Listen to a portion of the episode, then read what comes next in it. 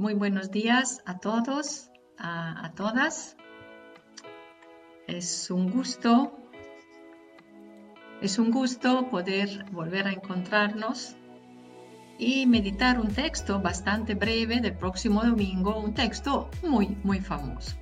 Un texto que se ha hecho famoso también fuera eh, de la iglesia, fuera del mundo cristiano y que se escucha repetir especialmente como si fuera un refrán una de las últimas partes del texto, que es la frase famosa de al César lo que es de César y a Dios lo que es de Dios.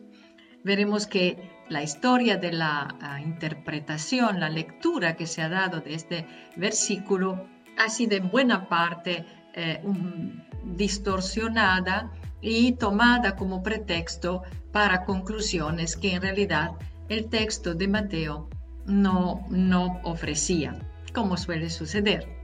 Y claro, tampoco nosotros estamos exentos de interpretaciones equivocadas o sesgadas. Nos queda el consuelo, como siempre, de tratar de ser lo más fieles al texto. Eh, creo que este es un eh, aspecto muy importante que no debemos de olvidar nunca, que a la palabra de Dios eh, no debemos preguntarle como primera pregunta, qué me dice a mí, sino qué dice. En un segundo momento eh, podemos sacar las aplicaciones, pero no debemos brincar con demasiada superficialidad el texto en cuanto tal. Y todos deberíamos hacer el esfuerzo de eh, profundizarlo, de conocerlo en su, en su verdad posiblemente. Bien, esto entonces es un evangelio que no necesitará grandes lecturas en el sentido que es muy conocido. Pero antes de empezar, yo quisiera dejarme ayudar por em, un, eh, es una reflexión que hacía Henri de Lubac, este grande teólogo que eh, preparó el Concilio Vaticano II, eh, especialmente en el terreno de una nueva visión de la Iglesia, y comentaba justamente eh, este, este, este texto.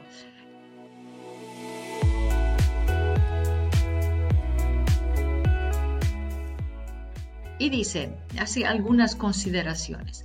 Cuando se le reprocha a Jesús eh, por haber dejado todavía un lugar al César, porque esto es lo que se ve en el texto, en lugar de reivindicarlo todo para Dios, nos estamos preparando sin darnos cuenta a entregar espontáneamente o a permitir al César apropiarse de todo el lugar.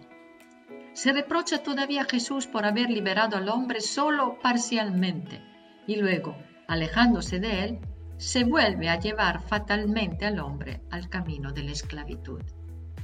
Los hechos son una prueba contundente. Cristo, dice Gorky, por boca de uno de sus personajes, carecía de firmeza. Que este cáliz se aleje de mí, decía, y reconocía al César. Dios no puede reconocer el poder de un hombre sobre los demás. El que detiene todo el poder es Dios. Él no divide su alma. Esto es de Dios, aquello es de los hombres.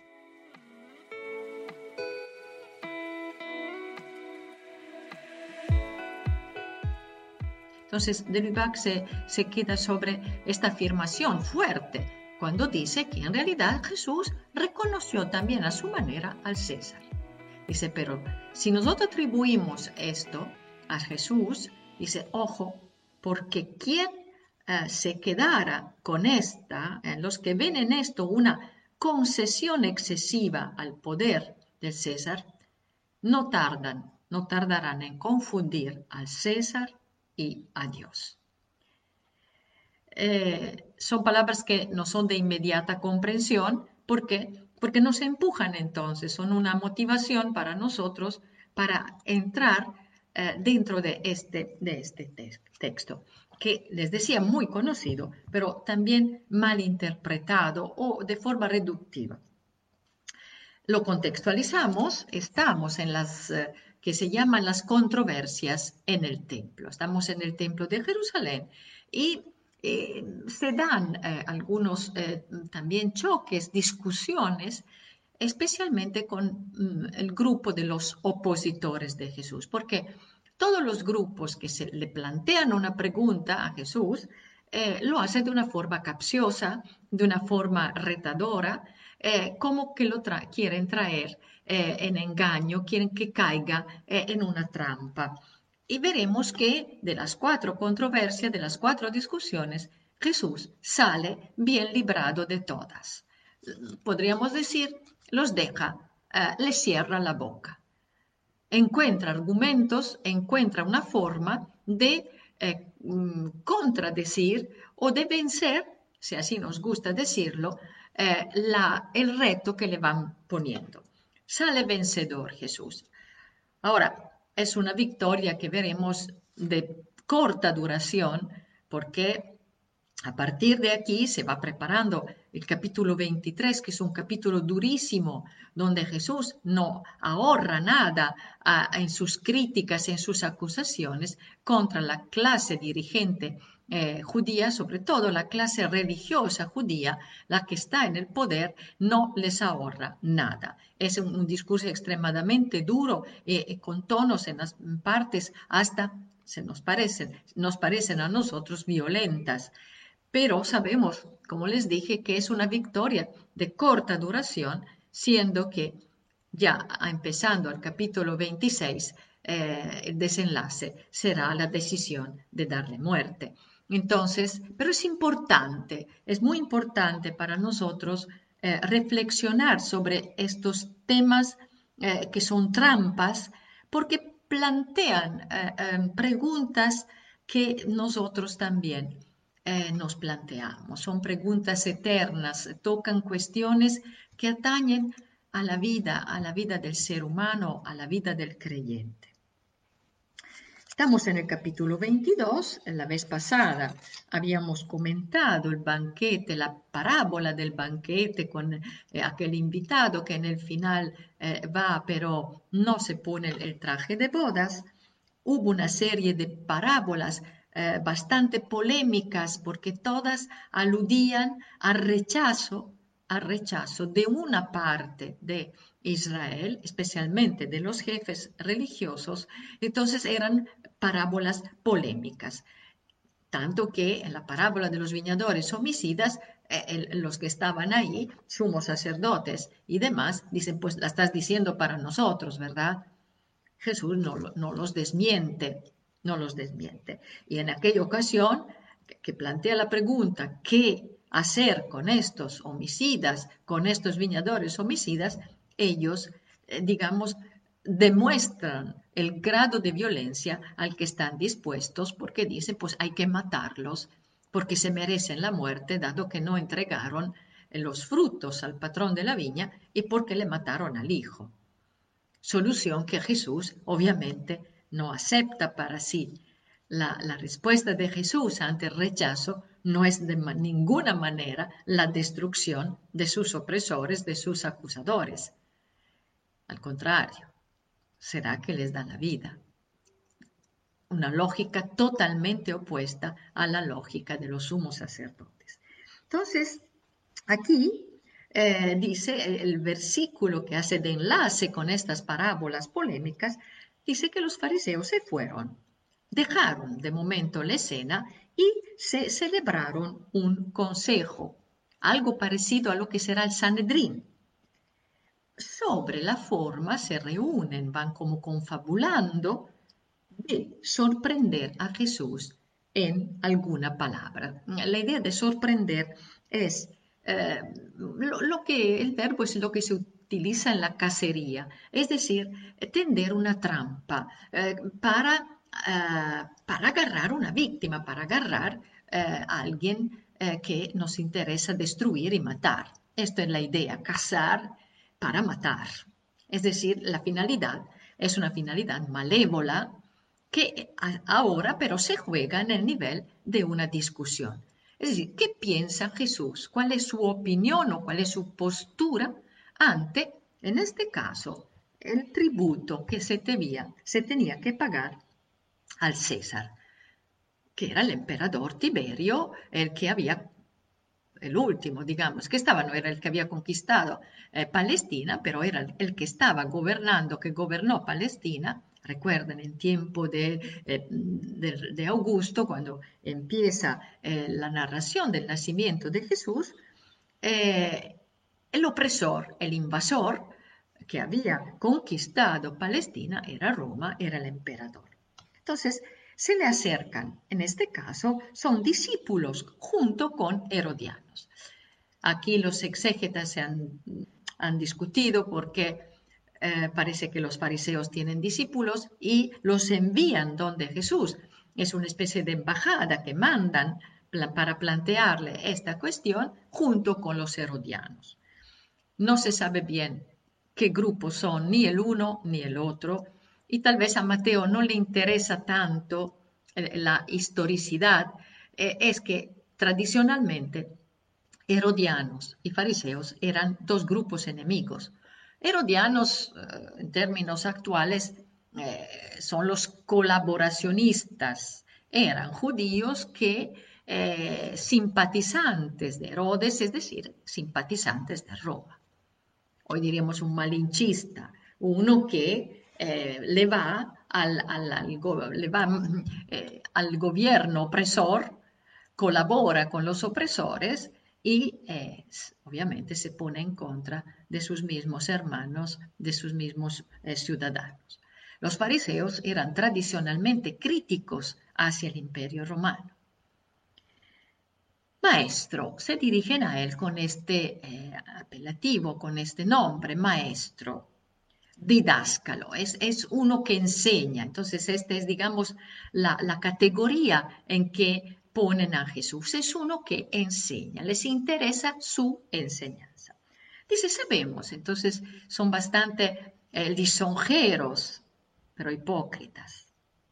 Sabemos que eres veraz y que enseñas el camino de Dios con parresía, con franqueza. Eres directo, eres abierto, no te da miedo, no te importa lo que diga la gente, porque tú no tienes miramientos de personas.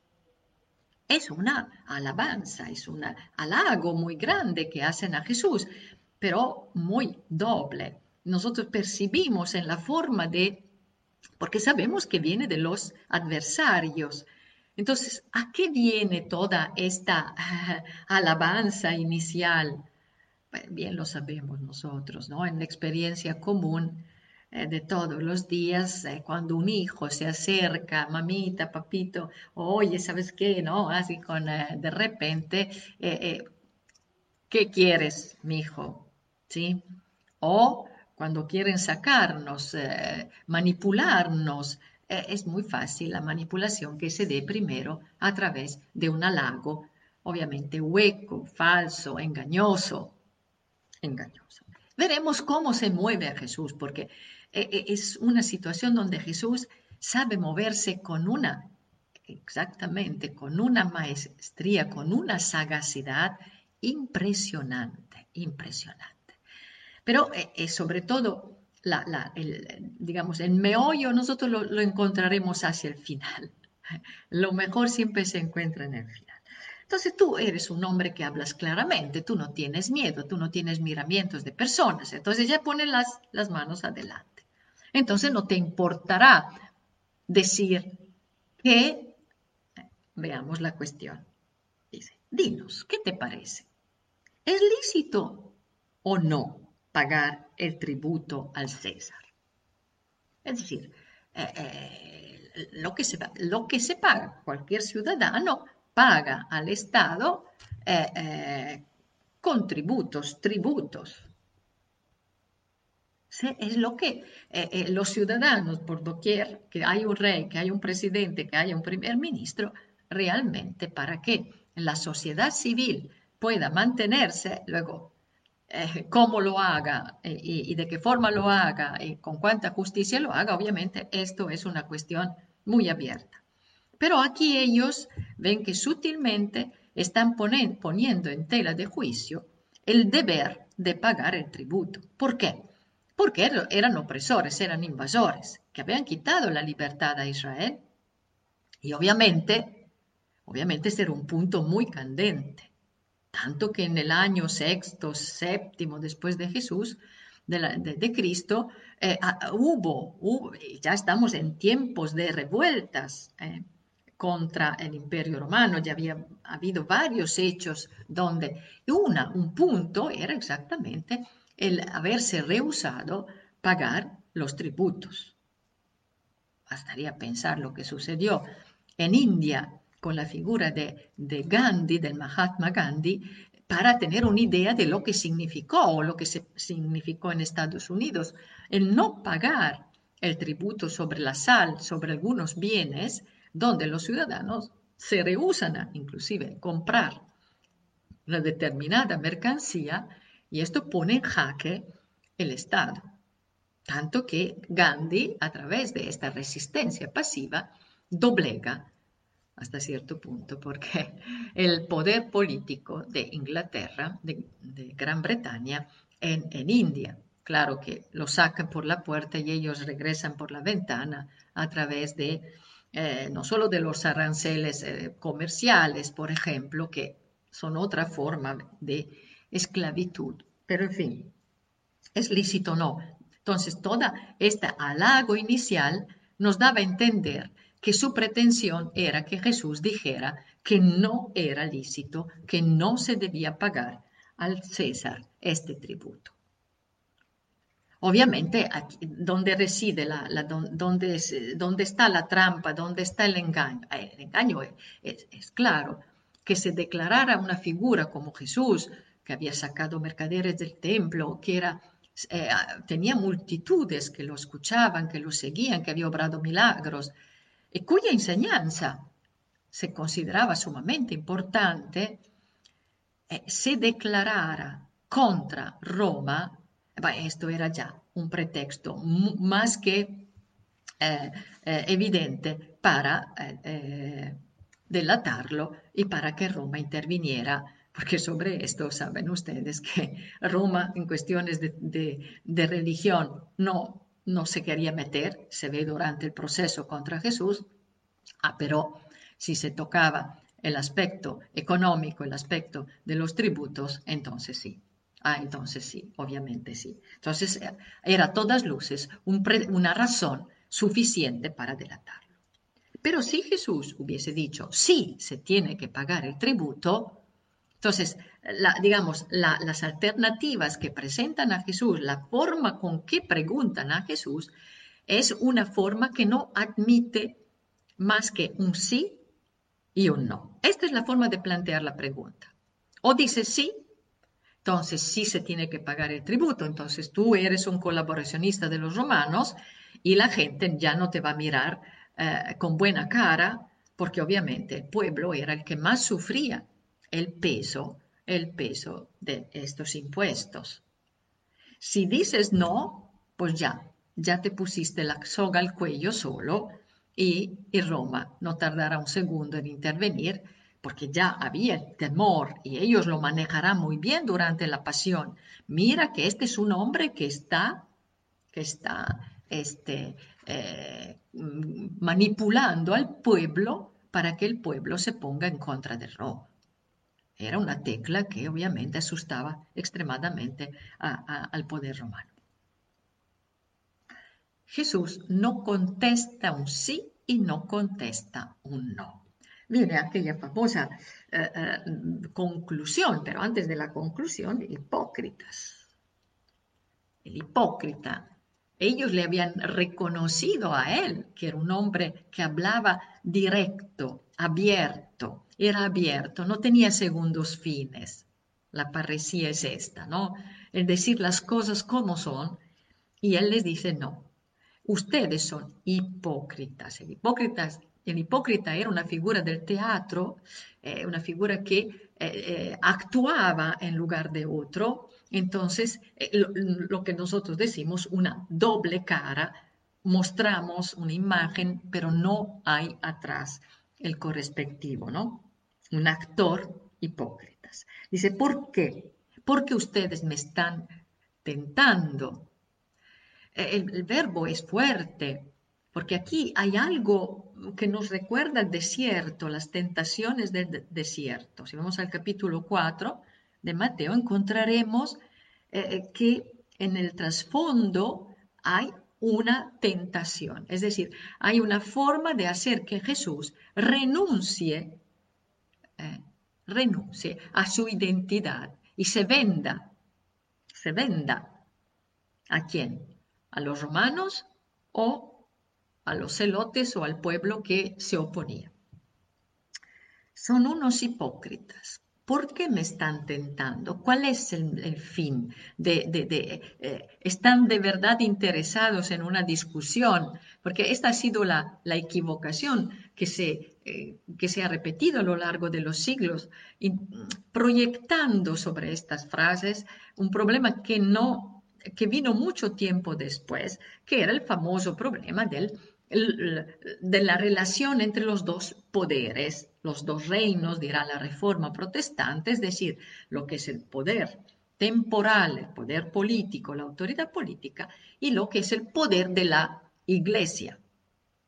Entonces, todo lo que es el reino de las cosas espirituales, de lo que es de Dios. Ojo porque después, eh, este será un texto clave para sustentar esta famosa división, que además sí se dio, y bendito Dios que se dio en términos políticos. ¿no? Entonces, Jesús hace, hace, ¿cómo se podría decir? Una demostración en vivo.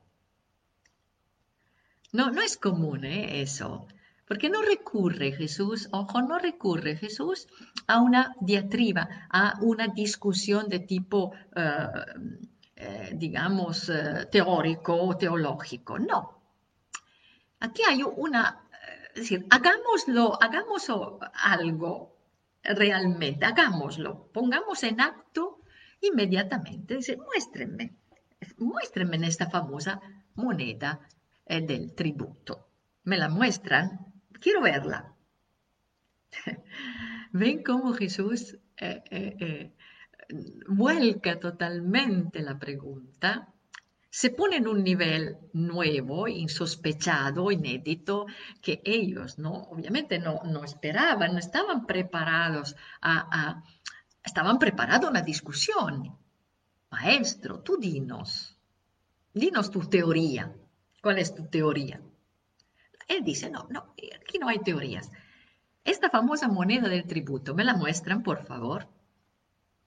La cosa es que ellos la tienen en sus bolsillos tienen esta famosa moneda. Era un denario, era el denario que llevaba eh, dos caras, dos caras en una, de, una parte, de un lado, de una cara estaba la efigie, estaba la imagen de, Tiberio. Ahora voy, me lo escribí porque no se crean, no, es, no son palabras, son, venían en latín, pero en latín estaba escrito eh, el divino Tiberio, eh, Tiberius César, César Tiberius Divi Augusti Filius Augustus. Eso, esto era. Y del otro lado, del otro lado estaba la efigie de la madre de Tiberio. Fíjense nomás. ¿eh? Entonces, como, es que se llamaba Livia. Estaba la, cara, el rostro de perfil de, de, Tiberio y del otro lado la, la, la cara de su madre Livia. Y la otra frase era Pontifex Maximus, eh, el, regente, el, el, que mandaba eh, Maximus, no había más. Pero en los títulos Tiberius, César, Divini, Divi, Divi, Augusti, Divino, Divino. Sabemos que había el culto del emperador, sabemos que el emperador se le consideraba se le consideraba como un dios. Ah, tenían templos. Bueno, el problema es que la moneda la llevan, la tienen, la tienen en el bolsillo, signo de que era común para ellos llevarla consigo. No era una cosa extraordinaria. Entonces, no es como se le ha interpretado. El problema es que esto estaban llevando en el bolsillo una moneda con una efigie de un pagana, porque era un dios pagano, obviamente el emperador, y en el templo no se podía llevar eh, eh, eh, imágenes paganas. ese tipo de argumento no tiene, no, no, no, ¿Por qué? Porque en el templo había los cambistas y ahí había monedas de todo, por doquier y todas eran monedas entre comillas paganas porque justamente transformaban las monedas en monedas local para entrar al templo. Entonces, no, no, no va en este sentido eh, la prohibición entonces de hacerse imágenes de Dios, no va en este sentido. La cosa es que ellos la tienen.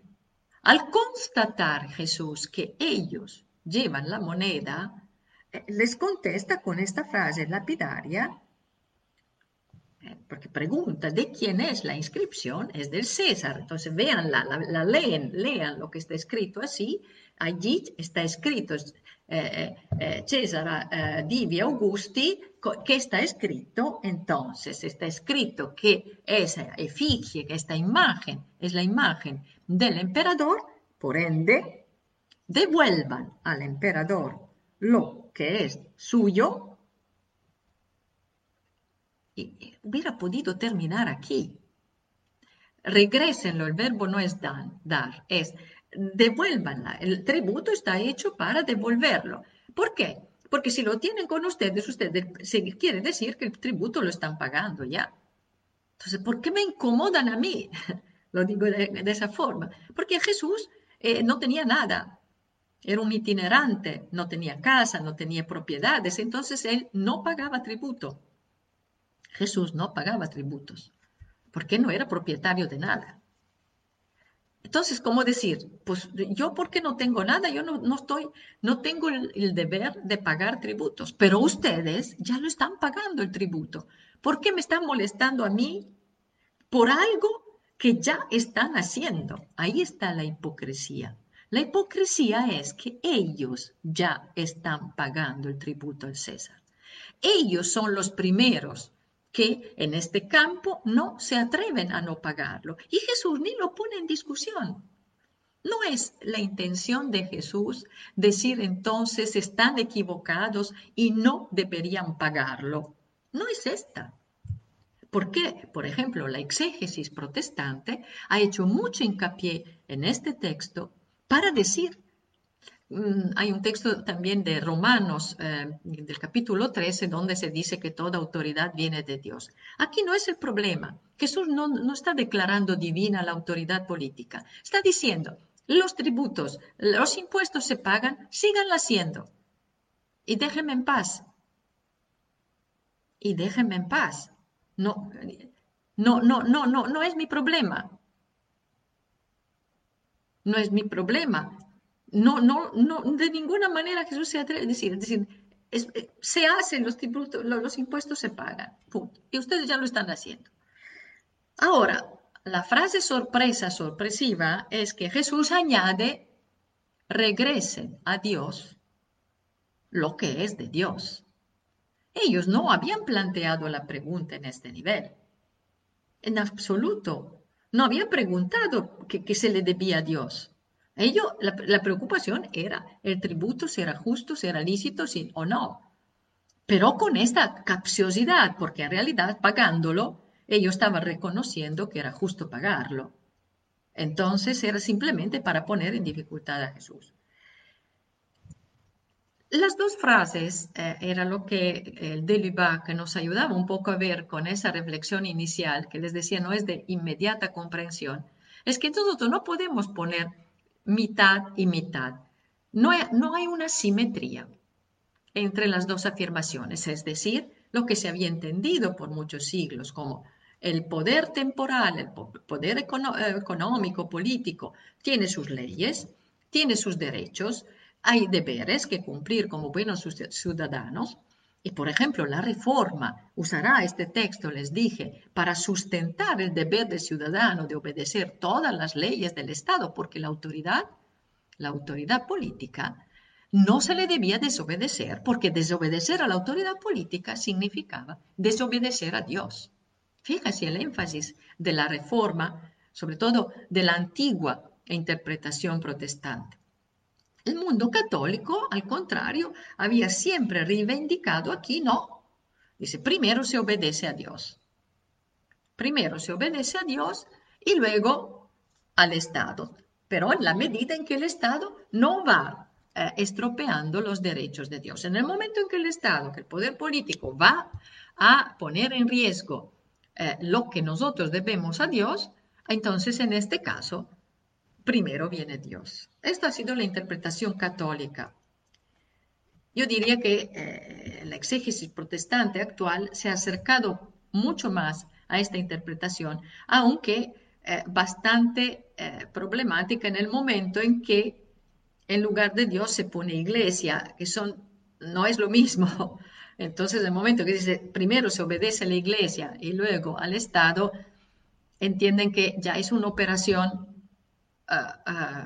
que no viene en el texto, por lo menos no viene en el texto. Esto sin quitar a la iglesia la autoridad que ella tiene, pero la autoridad que tiene no se fundamenta en este texto. Porque la pregunta que queda abierta, y esto sí es una frase en blanco, porque mientras lo que se debe dar al César es el denario, es el dinero, este denario que se utilizaba para el impuesto, ¿qué se debe? ¿Qué se debe devolver a Dios? Esta sí que es una pregunta en blanco, porque ¿cuál es la respuesta? Ven que no hay simetría, no son dos mundos paralelos, cada uno con sus deberes y sus derechos, y cada uno separado del otro de forma que cumplo mis deberes de ciudadanos y cumplo mis deberes de creyente. No, Aquí está diciendo que a, ¿qué le restituimos? ¿Qué se le puede devolver a Dios?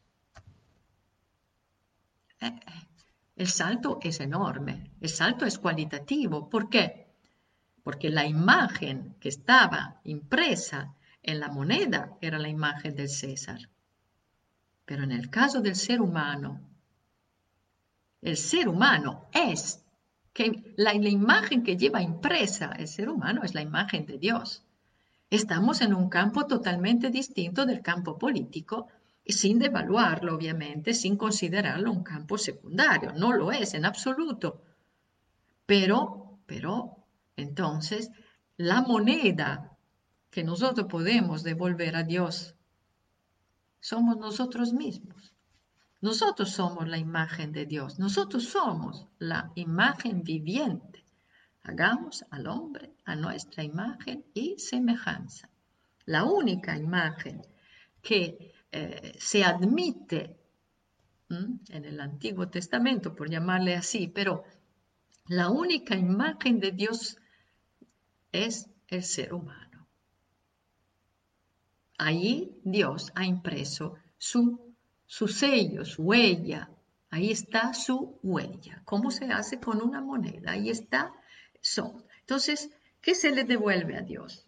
Esta es una pregunta eh, que, cuando digo nosotros mismos todo lo que somos, eh, el campo está abierto. Porque lo que se le debe a Dios es todo. Porque Él nos ha dado todo. Todo de Él viene. Porque el verbo no es dar, es devolver.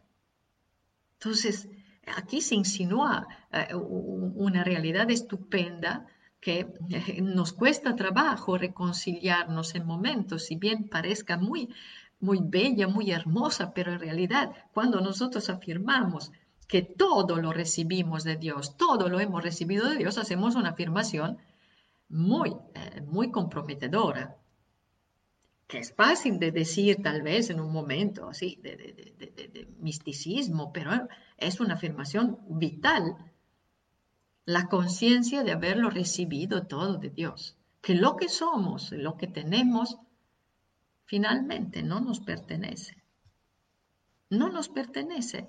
Y llegará el momento, y llegará el momento en que eh, eh, con la muerte especialmente, eh, ese, ese, ese regalo de esta imagen la regresaremos, regresaremos totalmente, la devolveremos al que nos la entregó, nos la regaló.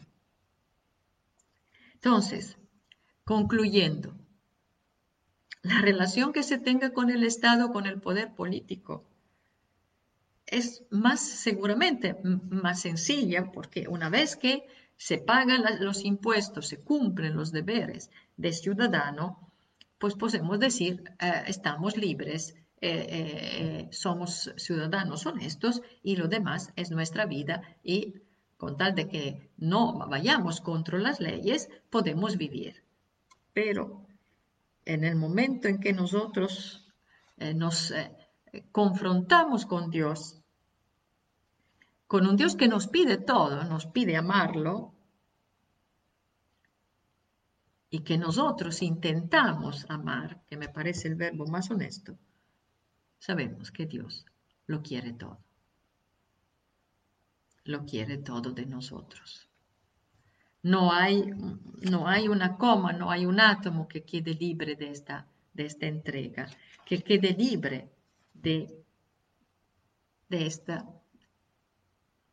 devolución, de esta restitución que podamos hacer de todo lo que nosotros eh, hemos, hemos recibido. ¿Por qué? Porque un tributo no pide que estemos enamorados por ninguna razón de un primer ministro, no, no nos pide una, eh, que para una participación eh, afectiva, emocional, quien la tiene, si no fuera de coraje en ciertos momentos, hacia el poder político, pero obviamente la relación que se tenga con Dios es de una calidad y de una textura totalmente, totalmente distinta.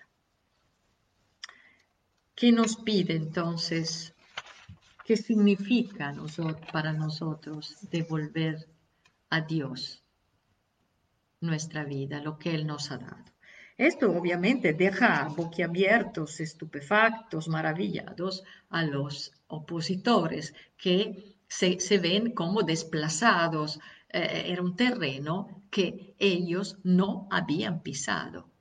No se le había ni siquiera ocurrido eh, plantear una pregunta en este nivel. Se habían quedado en un nivel muy, muy, muy abajo, muy eh, inmediato, un, terreno, eh, digamos, peligroso, políticamente peligroso, pero lo que implicaba la relación con el Señor no entraba en sus preocupaciones.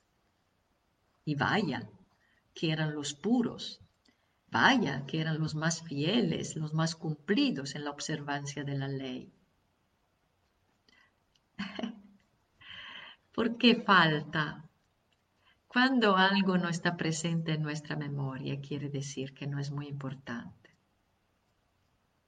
Pese a lo que digamos públicamente en nuestras homilías, como hago yo, en nuestras eh, pláticas o en nuestras oraciones públicas. Bien, quiero ah, quedarme aquí, no alargarme más, pero siento que la provocación es grande y que nos, nos empuja también a no quedarnos en esta simplificación de dos reinos distintos, cada uno con sus deberes, con sus derechos, dos reinos paritarios, el poder del Estado, el poder de la Iglesia, el poder de la religión, que tienen que caminar cada uno por su riel y que en, la medida en que no se eh, toquen, que no se vayan invadiendo recíprocamente, todos vivimos mejor. Y deberes aquí, deberes allá. No. Lo, la relación que tengamos con Dios es vital y es totalmente distinta de la que nosotros debamos tener y que es justo tener correcta hacia el poder eh, político y social. Que luego cada uno de los dos históricamente se hayan separado y bendito Dios que se hayan separado, eh, ha sido simplemente una gran, una gran ventaja. Y claro, es todo un campo en el que se podrá y se deberá encontrar un punto de unión, un punto de recíproco influjo, seguramente sí, pero los impuestos ya los pagamos. Y entonces, ¿qué debemos devolver al que todo nos lo ha dado? Yo termino y termino con, ah, con unas preguntas. ¿Qué les parece? Eh, tenía una oración, pero la saco de, este gran pensador, ya murió desde hace tiempo, Heschel, Abraham Heschel. ¿Qué somos? ¿Qué es nuestra vida? ¿Qué es nuestra bondad? ¿Qué es nuestra rectitud? ¿Qué es nuestra disponibilidad? ¿Qué es nuestra fuerza? ¿Qué es nuestro poder? ¿Qué podemos decir ante el Señor Dios nuestro y Dios de nuestros padres? ¿Qué podemos decir? Bueno, se lo dejo a ustedes y me lo dejo a mí como tarea para esta semana, un tema muy bello y muy vital. Eh, en la aproximación nos estamos aproximando a grandes pasos al final del año litúrgico. Pues que tengan un buen fin de semana y que todos sus seres queridos y ustedes sean preservados en la salud y en el encuentro, en el encuentro con Dios. Y si Él lo quiere, nos veremos el próximo miércoles.